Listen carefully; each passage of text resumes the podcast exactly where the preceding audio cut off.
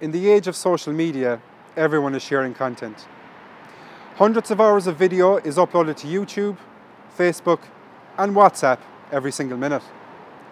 But for quite a while now, media organisations have been using this content without the knowledge or permission of the uploader.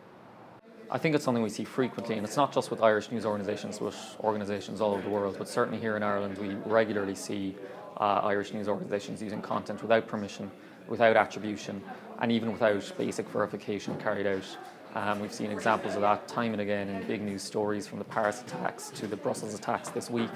And really, since we started as a news organisation, about 5 years ago, it's a regular occurrence, and it's something really that we want to tackle and deal with as best as we can. Without naming any organisation in particular, there are certain organisations, and not just in Ireland, who are pushing it right to the wire in terms of what's ethical and what's legal, because it's really copyright law we're talking about here. I mean, you can talk about the ethics, about good manners and really good conduct, and there's a code of conduct out there in journalism and in the media, and there are lines you don't cross and all that. But really, it's not really about that. It's about copyright and the ownership of copyright. Copyright is not an issue which the Press Council gets involved in. We have a code of practice with principles like objectivity, fairness, care for children, privacy, etc. We don't enter into any area where there's sort of a commercial issue at stake. So the issue of plagiarism or using material that belonged to others without their permission and without acknowledgement would only arise in terms of, to be a member of the Press Council of Ireland, a newspaper or a publisher, an online publisher, has to sign up to a code of practice. And if a particular member was found to be on a regular basis engaged in plagiarism, I think they would probably not be able to continue as a member of the Press Council.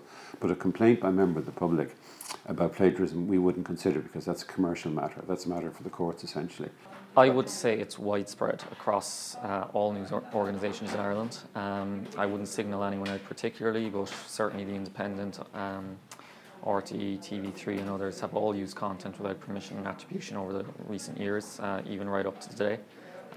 This week the biggest story in Ireland and across the world was the Brussels attacks, and we saw a number of Irish news organisations, TV3 being an example, and others using content without verifying it, without attributing it correctly, and certainly without permission from the uploader, which is something we always aspire to get. We're watched by media monitoring companies, by PR companies, RT, ourselves, the main newspapers.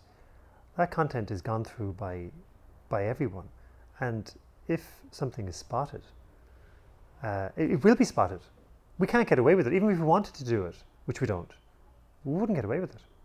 In 2015, Landmark Media Investments, owned by Tom and Ted Crosby, acquired Irish website Benchwarmers. Originally a student website, Benchwarmers has amassed over 1.5 million likes on Facebook and is recognised as one of Ireland's most popular entertainment sites.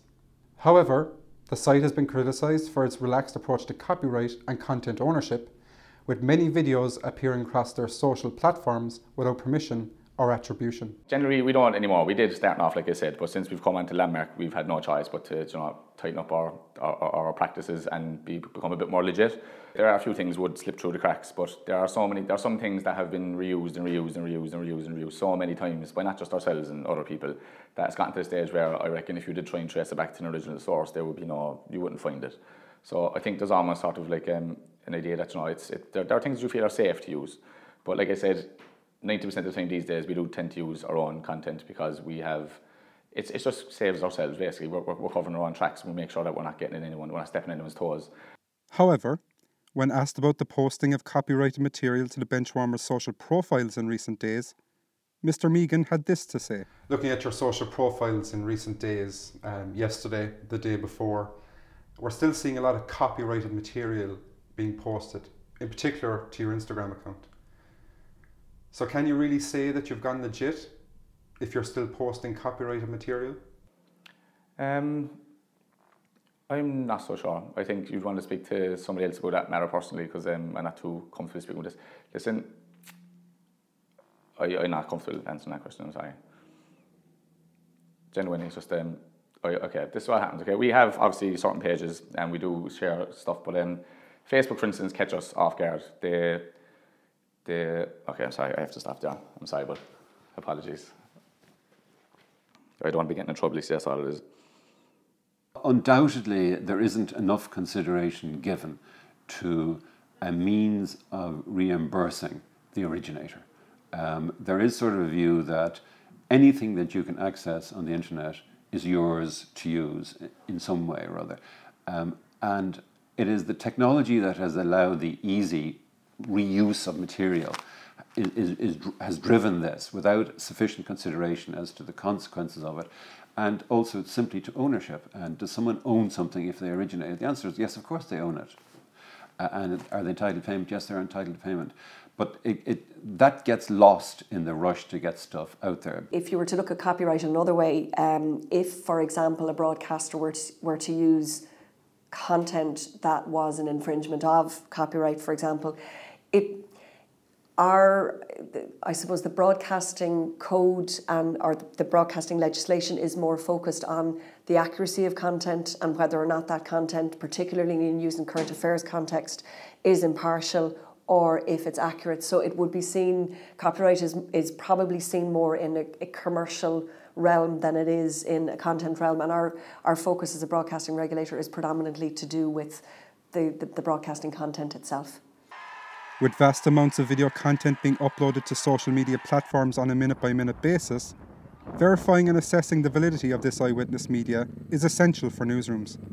Knowing the uploader and their perspective is essential in confirming that a video is indeed legitimate. Whenever someone even uses the term user-generated content, a warning light goes off in my head about verification and authenticity. But most of the time it's genuine and it's authentic. If it's a car crash or a fire or an incident which happens a long way from us, which will take too long to get to, we simply contact the person. We might make a phone call to the guards. We might make a phone call to local people in that area just to make sure that it's happened. You know, what we're being offered is authentic. Online footage captures the morning rush hour scene on the metro platform near Maelbeek, then the moment of the terror blast, which ended the daily commute abruptly. So we see here a very dramatic video that was shared online in the aftermath of the Brussels attacks, and it was described as showing CCTV of the moment a bomb went off in Maelbeek metro station. Now, this footage was shared widely online. People obviously want to be part of a conversation online. They see footage that's dramatic. Their instinct is to share it. However, the problem arises when professional news organizations begin to share this footage. This footage is in fact from Minsk in 2011. So you can see here a version of the same footage from Minsk. Note the columns on the platform and the layout of the platform. It's an exact match, and we were able to confirm that this footage was in fact from Minsk in 2011. This did not stop professional news organisations such as TV3 in Ireland broadcasting it several hours after the event, long after the footage had been debunked as fake. There are investigatory powers that are there under the Broadcasting Act, and that allows us to investigate whether or not there was an issue of inaccuracy or and I suppose it allows you to go back into the process of programme making. And an outcome of investigation could be that there's a fine related to the investigation or to the outcome of the investigation, and those fines can be up to €250,000. With the offices of the BAI and the Press Ombudsman having no jurisdiction in the use of user-generated content, media organisations go largely unregulated in its use. For many, it's both too expensive and too intimidating to pursue a media organisation through the court system for copyright infringement, especially when a case for fair use can be made.